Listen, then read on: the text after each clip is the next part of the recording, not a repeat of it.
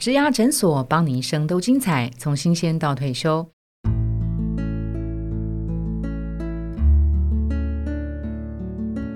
Hello，大家好，我是主持人 Pola。我们十一月份的主题呢是上工吧中高龄系列，这周推出的是上流老人不分龄的现在进行式。我们今天很高兴邀请到我们的好朋友一零四人力银行的人资长钟文雄 Weber，请他来担任今天的来宾。Hello，Hello，呃，Pola 还有各位听众，大家好。好，Weber 真的是人资界的这个呃很厉害、很资深的一个前辈。不敢当。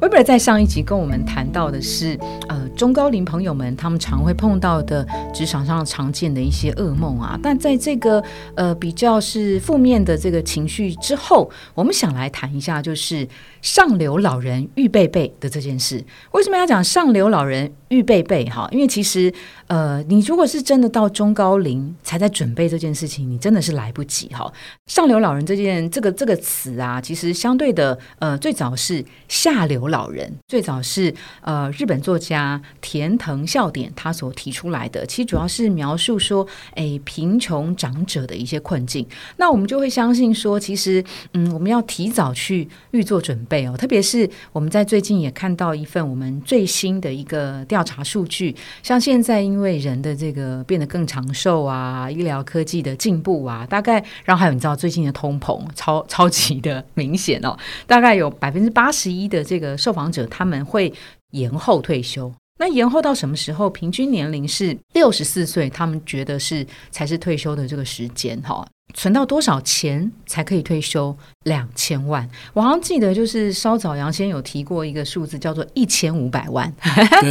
马上增加到两千万哈。通膨。对，真的哈，果然。那我们现在想从那个职场表现跟财务安全这两个构面啊分零去讨论，因为我们要预备备嘛哈。如果说我们现在以三十五岁、四十五岁跟五十五岁这三个年龄层的职场朋友来讲的话，那呃三十五岁来讲。Weber 会怎么样建议这些人预备备准备我将来上流老人的这件事情呢？三十五岁的职涯发展里面呢，其实有些呃，应该都当到基层主管。或是比较资深的工程师，或是专业的领域，那这时候呢，他们有可能已经是结婚，然后呢，可能生第一胎了，所以他们在职业上面来讲，可能要为了自己的房贷、车贷，还有小孩的教育的开始做准备。是是。但是呢，对于自己未来在退休金，还有就是保险，那另外还有自己的职业发展。都是要快速的充电，因为我们知道说，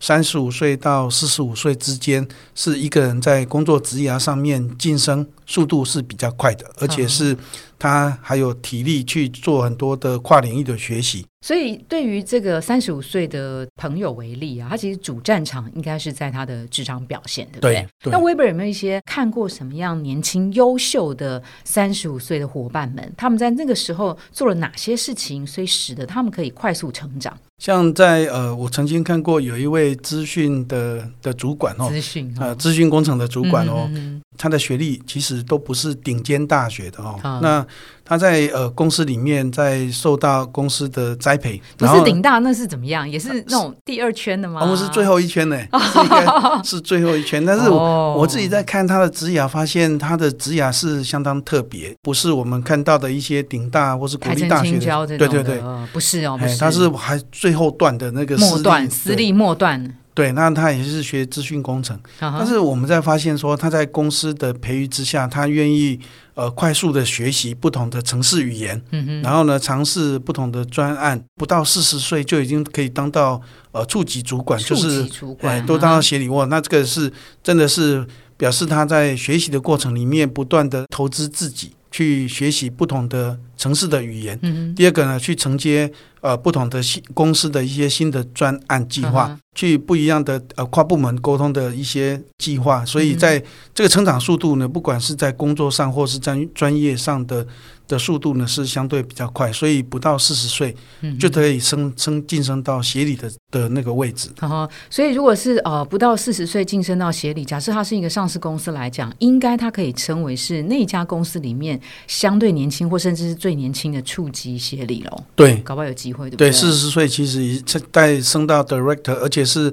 上市公司的 director，其实他他是不容易的。呵呵，所以这个案例啊，他当然第一个他的本业是资工，那资工当然就是最近这三五年超级缺、超级夯的一个呃呃资讯科技的领域嘛。哦，是的，轮调这件事情在他身上有发生吗？有的，比如说他也曾经在做那个软体设计工程师，嗯然后呢，他也可以去接那个系统架构师的一些学习。那最后呢，他也呃可以担任研发的一些呃新的城市开发的设计。从他身上，我们比较看到他愿意把自己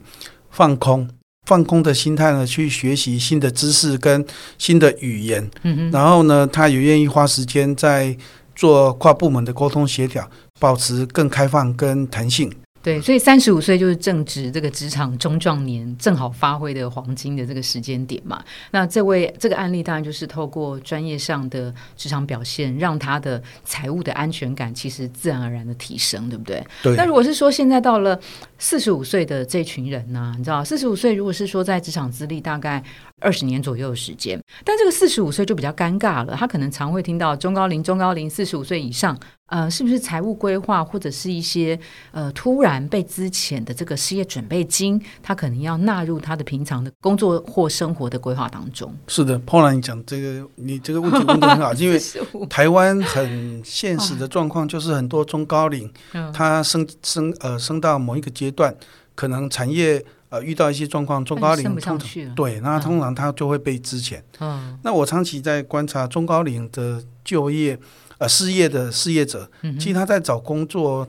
难度会比较高，嗯最主要是心态的问题，因为他们大部分都当到客级主管嗯或是更高的主管。嗯当被公司之前的时候，其实他要再拿到呃三万五千块的薪水，对他来讲，他应该很难接受。对他以前可能是五六万哼，是是是。的科长，但是他被之前用了，你说叫他拿三万五千块，然后可能还要加班，还要轮班，通常他们是不接受的。是但是是但是他不接受，又没办法找到原来这么么好的薪资，所以我们看到台湾在中高龄的失业上面面临的挑战是比较大的，在呃在资金上面呢，要帮自己跟家庭要保留六到十二个月的，六到十二个哎月，因为我们知嗯道说四十五岁哦，他会有房贷，然后还有小孩，对还有小孩。而且，可能还有父母，对嗯。他刚四十五岁是那个他上有老母下有妻小的的那个压力最最大的时候，对最最大的时候，那嗯小孩开始可能要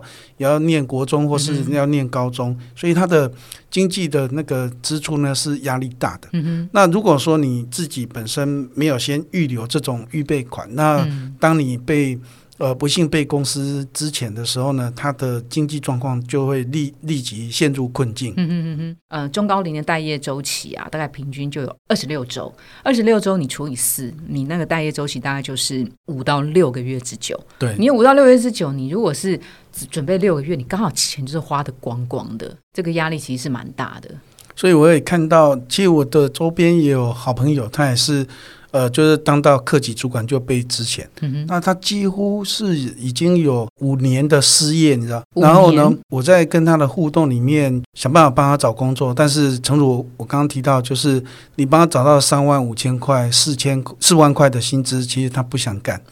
但是他本身又找不到企业要任用他当主管，所以嗯。他失业期就诚如你刚刚讲，那个嗯。时间其实是蛮长的。五年呢、哎，那五年没有工作，然后嗯后来我们比较成功的是建议他考上公务人员的一些考试，哦然后约聘人员的，不是不是真正高但是那个薪水跟哎 Weber 介绍的三四万，是不是其实也差不多？差不多，但是毕竟政府的约聘人员感觉在工作压力上面，跟他也不需要轮班或是在哦要晚上加班，所以后来他终于有顺利找到呃政府约聘人员的工作，是是是，所以在中高龄的事业里面，确实。呃，不管是呃政府机关，或是包含我们一零四，在这个在这个提供的服务上面，可能面临的挑战确实是比一般年轻人的挑战更大。对对，像比如说一般年轻人呢、如果是二十五到呃二十九岁这种奔三的这一群人呢、他可能准备比如说两个月、三个月的月薪，大概可还还还 OK 哈，还可以。但是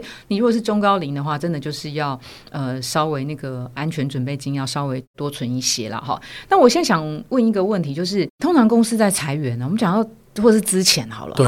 就感觉很突然。那上班族朋友有没有哪些讯息，或是知道哪些什么 hint 可以知道说，哎，糟了，他等一下可能就要被裁员？有没有一些什么暗示、明示的这种出现？他可能自己要先准备。在呃一般的征兆可以看到，比如说呃在哎这营运的状况啊，对，然后还有就是付薪水有没有如期呀、然后哦，是是每个月，该付的薪水是不是都到位？嗯那再来是看包装杂志，大概也可以看到自己面临的产业应该也是那么海啸的第一排的话，哦那可能自己就要有准备。当你知道自己在这个公司的年资比较久、薪水比较高的时候，你可能也要有相对应的贡献，才不会成为呃优先第一排要处理的名单，对不对？对，在公司里面，不管我们刚刚有我们在提到说，呃，包含你的薪资比较高、职位比较高、年纪比较高，有时候你要更加的提醒自己，在对公司有没有创造价值，还有对是是是对对，还有对顾客啊，嗯，有没有持续创造价值？那如果有的话，你大概就不用担心。但是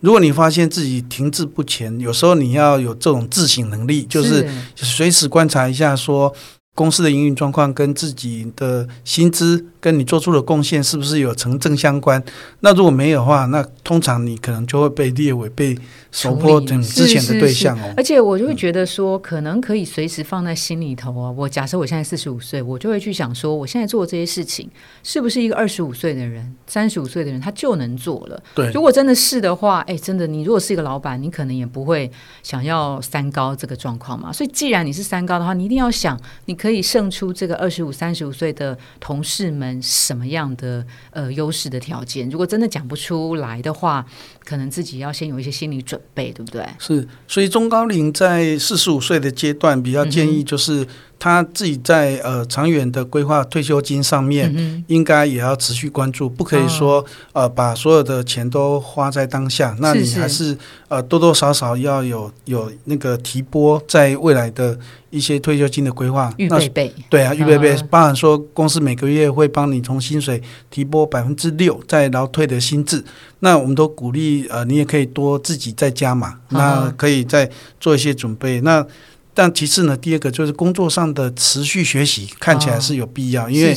我们自己一零四也曾经做过一个调查，就是在企业里面呢，你如果接受过轮调，嗯那担任主管的比例啊，嗯都会高达百分之三四十以上。哦，轮哎调，轮调是一个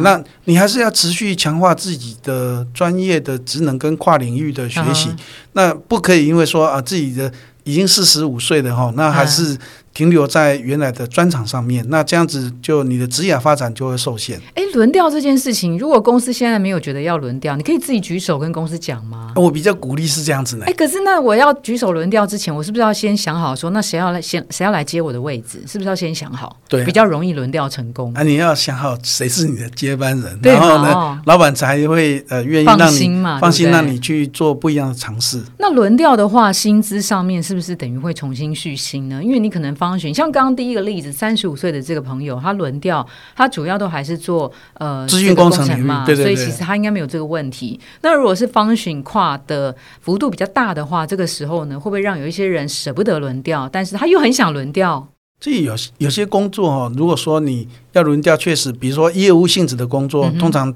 呃，你如果从行政幕僚职转成业务职，那你的底薪当然就会被调降哦。那因为你当业务只会领业务奖金，嗯，那实质所得通常做业务的人本来就会比较高，哦所以说在轮调上面，HR 通常还是会做本薪的一些结构性的调整。调整是是结构性的调整，但是这个时候就要考验自己的业务能力，有没有办法除了降低底薪之后，用更高的奖金可以再把它 cover 回来，对不对？没错好，那刚刚这个是讲到就是呃工作本身嘛，是不是在工作之余，四十五岁的这些呃中高龄的朋友们，他们最好在呃平常的商业环境啊、投资理财方面的一些讯息，至少要有一些基本的 sense，或是有一些实际的投资跟操作的经验。可以有一些获利进来。当然，也有可能是亏损哦。对，确实在这一次我们说那个银行的存放款利率在持续提高，那加上通膨，其实我们就如同 Paul 你刚刚讲那个那个退休金的准备啊，那个额度看起来都持续在上扬当中。对啊，所以。可能在自己的投资理财里面，要选择不同的部位去投资的。那但我们说保险啊、不动产或是基金跟股票，或是一些呃比较呃安全的一些投资的方式，看起来还是要做准备。否则的话，你你可以想象以后你退休以后那个日子应该不会过得非常有品质。在这边，我想要可以强调一件事情，就是我自己在一零四的植牙诊所常常会。呃，看到有一些呃被之前的人，其实他比较怀忧丧志。那第二个呢，他也比较觉得说，嗯，这样子会不会呃被之前会不会留作不当不良记录？其实我觉得这个是不用担心的，因为以台湾在各资法跟呃在劳动法令上面对呃被之前员工，我都觉得呃，当你是被之前员工，你不用对自己感到怀疑，因为有些事情是。不是你可以去主导或改变的。举例来讲，比如说我以前在电信业上班的时候，我们通常在并购其他的公司，隔年就开始做之前。那我举刚刚 Polo 你刚刚提的，就我举有两个例子哦。就过去曾经在呃整病的时候呢，就会呃曾经资遣过两个我下面的主管，他一个是副理，那一个是经理哦，他们都 HR 但是。你会发现，他们最后呢，他们职业发展都发展的很棒，更好。那他们所以 Weber 是他们的贵人。其他对对对，其中有一位呢是到中国大陆去，他都可以当到中国大陆顶尖企业的人资总监哦。然后每次回到台湾都会约我吃饭，就是说，而且他的在呃在上海或者在其他地方买房子也赚了很多钱，然后加上举举家迁移到中国大陆，是是。所以他回来说，他常常都很感谢说。当初我把他支遣掉，所以所以我们在看说，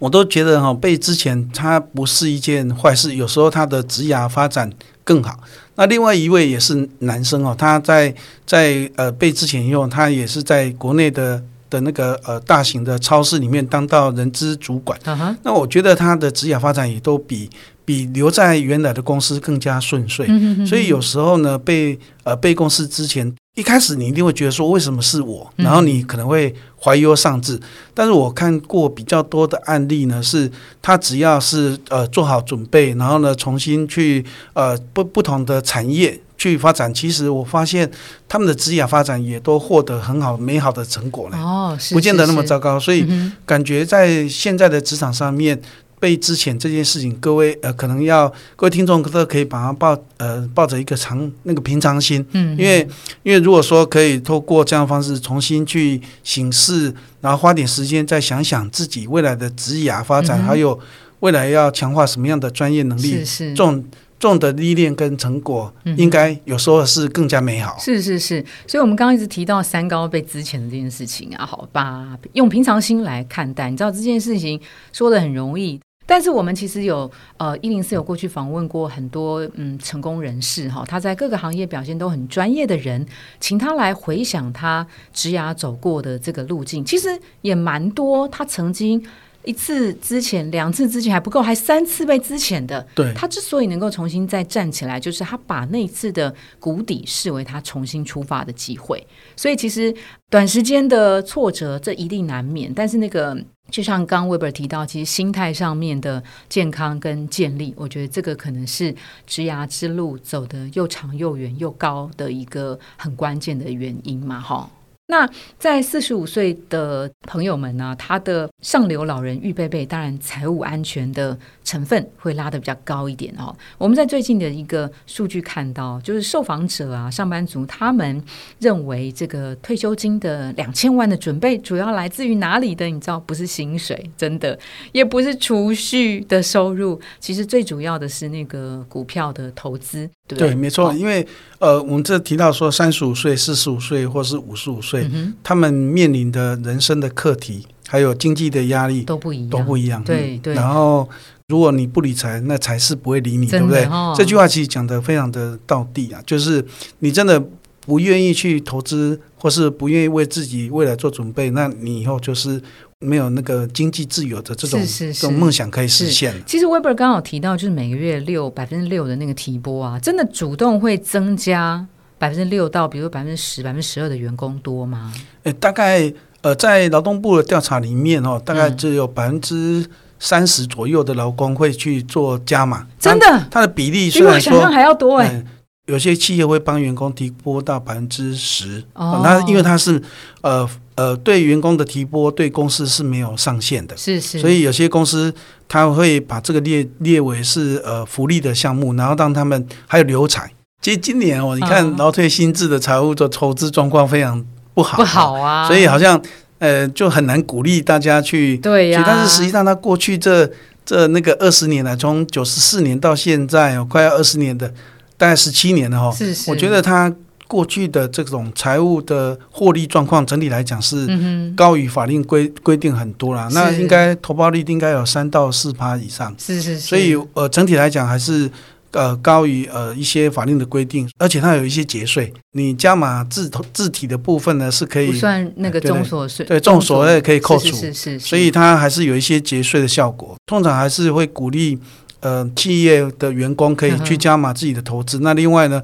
假设公司有持股信托，对我正想问这件事情，哈如果有持股信托，因为我看起来国内有很多公司都有持股信托。国内像所有的金控，嗯还有像电信业，嗯或是一些大型的上市贵公司，基本上持股信托已经变成一个普遍的福利。是，所以它也是一个安排自己退休一个良好的工具，这也是一种趋势。那如果是五十五岁的这群人呢、他可以怎么样进入到上流老人的这个阶段？哈，这个部分可能可以请会不会我们从一个比较经济弱势的中高龄，或者是经济上表现比较好的，我想是应该没有特别的问题啦。如果是在财务安全这个部分来讲的话，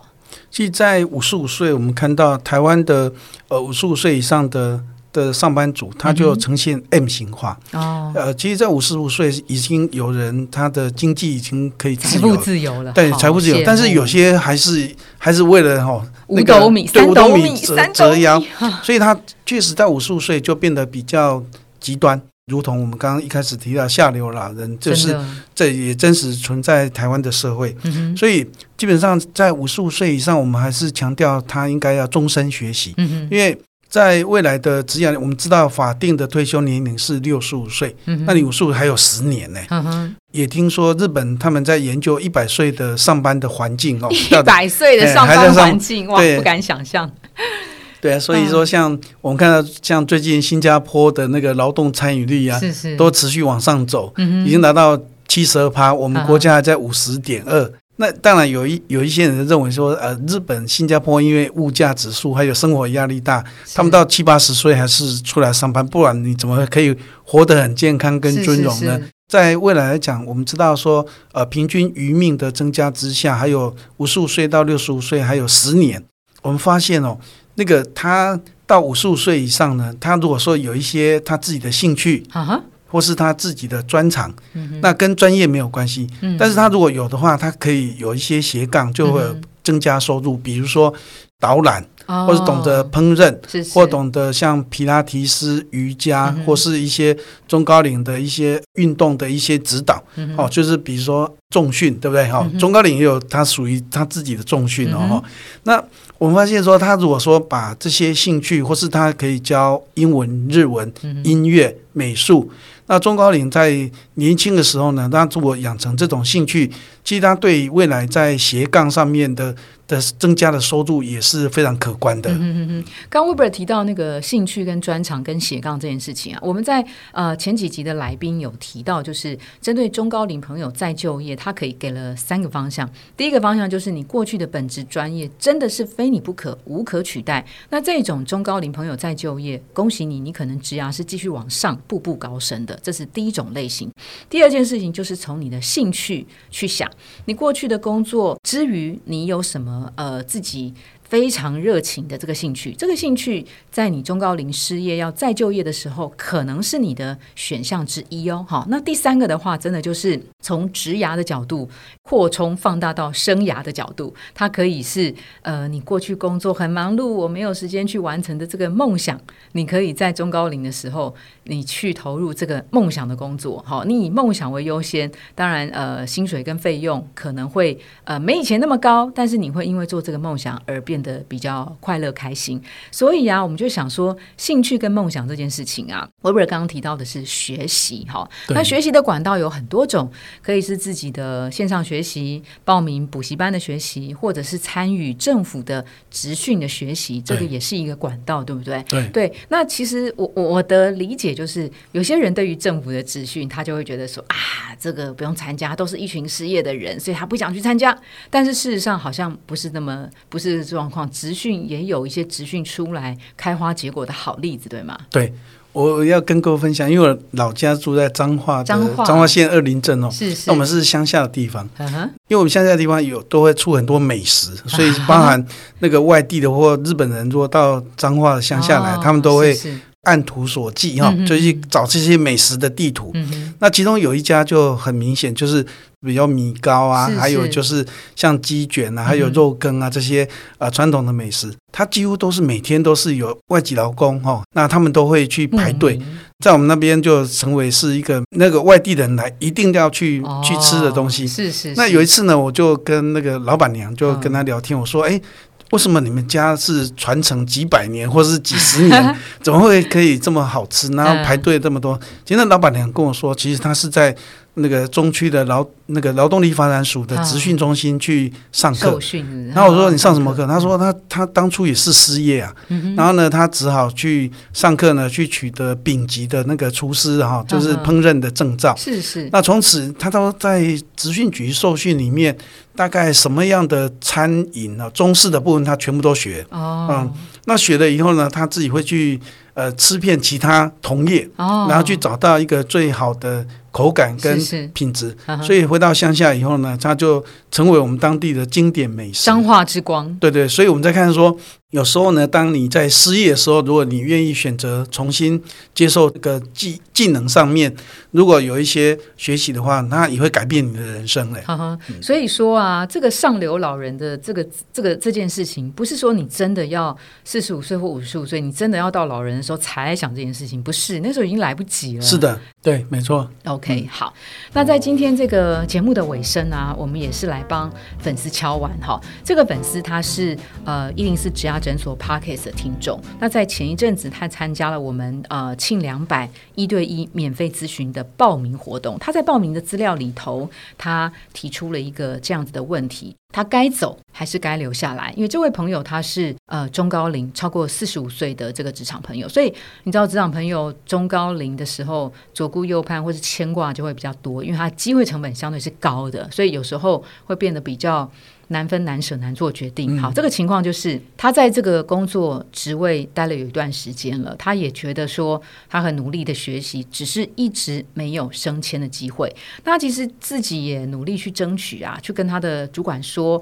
我其实是还不错的。那主管觉得说，哎，好，你如果还可以的话，那我们就会晋升。只是说这件事情，他年初的时候，他老板 promise 他说好，那你六月就会被调升。但是六月过了。这件事情是一个空包蛋，可以说是一个空头支票。然后现在呢，他又再去争取一次，老板跟他说：“好，年后会调整。”那这个时候，因为他觉得四十五岁已经有一些压力了，他很怕。又收到第二个空包弹，或是第二张空头支票。那其实这一阵子他还是有努力考取一些证照，但是这个证照是什么样内容，是不是一些黄金证照，这个不太确定哈。但是他问一些职场前辈给他的建议是，呃，因为已经中高龄了，如果说他的转职要继续待在呃当办公室。的人员，这个是不太容易的哈，要他再想清楚。但是他就是认为说，公司的文化不是很好，然后老板给你的承诺也不知道什么时候会真的实现，他不想要再浪费时间，想去外面看一看。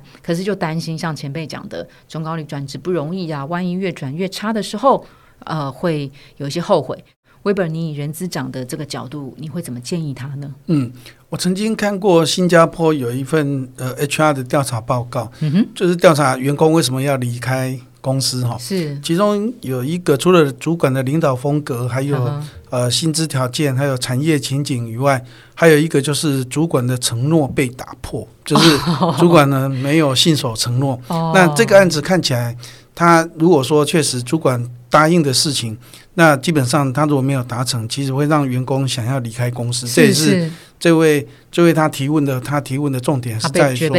他觉得老板好像一直在糊弄他，对不对？哼哼所以在职场上面，这个议题的来讲，比较正式的处理方式，就是在绩效面谈的时候，还是要跟主管说，你过去已经糊糊弄我两次了哈。那如果说真的，如果说呃公司对我的能力嗯。跟绩效的肯定，那还是没有达到这样子的标准，是不是可以跟主管讨论，或跟人资讨论一下那个晋升的标准，嗯嗯，还有考绩的标准到底是什么？然后嗯。让自己了解我是要怎么在努力做哪些事情，或达到什么样的指标 KPI，嗯，那我比较有机会晋升。是是是，有时候在呃绩效面谈可以跟老板直接谈说，呃，你觉得我自己在这部分到底还有还应该做什么样的调整？是。那如果主管或是人资呢对这个方向是不明确，而且嗯。也是、都是含糊带过，嗯，那这时候确实可以建议可以开始尝试外面的一些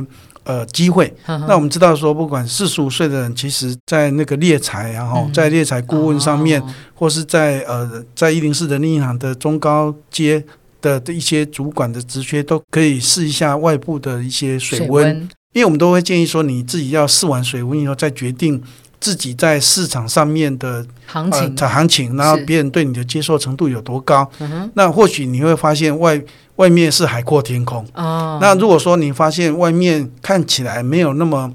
顺遂，那这时候呢，就要在思考说，在公司里面怎么样去让自己的工作表现能够达到老板的期待，还有公司的制度。是，刚 Weber 有一个很好的建议，就是绩效面谈的时候，哎，这真的是一个很好的时机，对不对？对呵呵，尤其现在刚好又年底了，对，包含说你想要轮调或是转调，你有时候也可以跟老板讲。这个是不是要有一些呃技巧，慢慢的循序渐进提到说，哎，呃，好像本来是六月会调的，但为什么没调？这个说话的技巧是不是要特别注意啊？有，确实你不可以直接问老板，因为有时候在职场上面，我说你直接问老板，老板会觉得说，难道你自己不知道吗？这个对啊，你不知道你的气候就是这样子吗？我？你怎么可以随便就直接问我？嗯？那所以说你，你可以问，呃，第一个当然可以找人资问一下公司的晋升的体系跟，所以要先问，人资，对对。然后再问主管，主管会不会不开心？如果人资都没办法回答你的时候，其实人资跟主管都是你要征询的对象，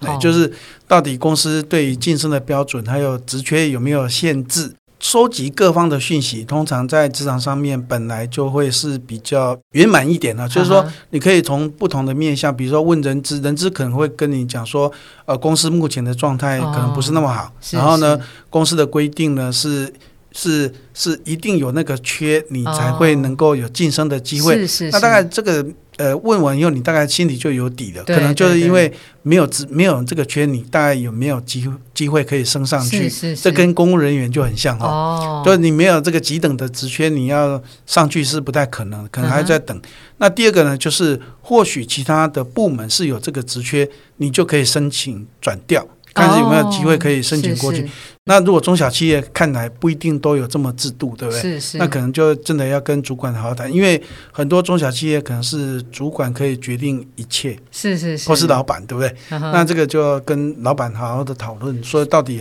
自己还哪一部分还没有做到。好好，所以情况其实也蛮不一样，蛮不一定的哈。好，今天非常谢谢 Weber 来参加今天的节目，谢谢，好，谢谢大家，拜拜谢谢，拜拜。如果你喜欢今天的内容，别忘了到 Apple Podcast 帮我们打新评分跟留言。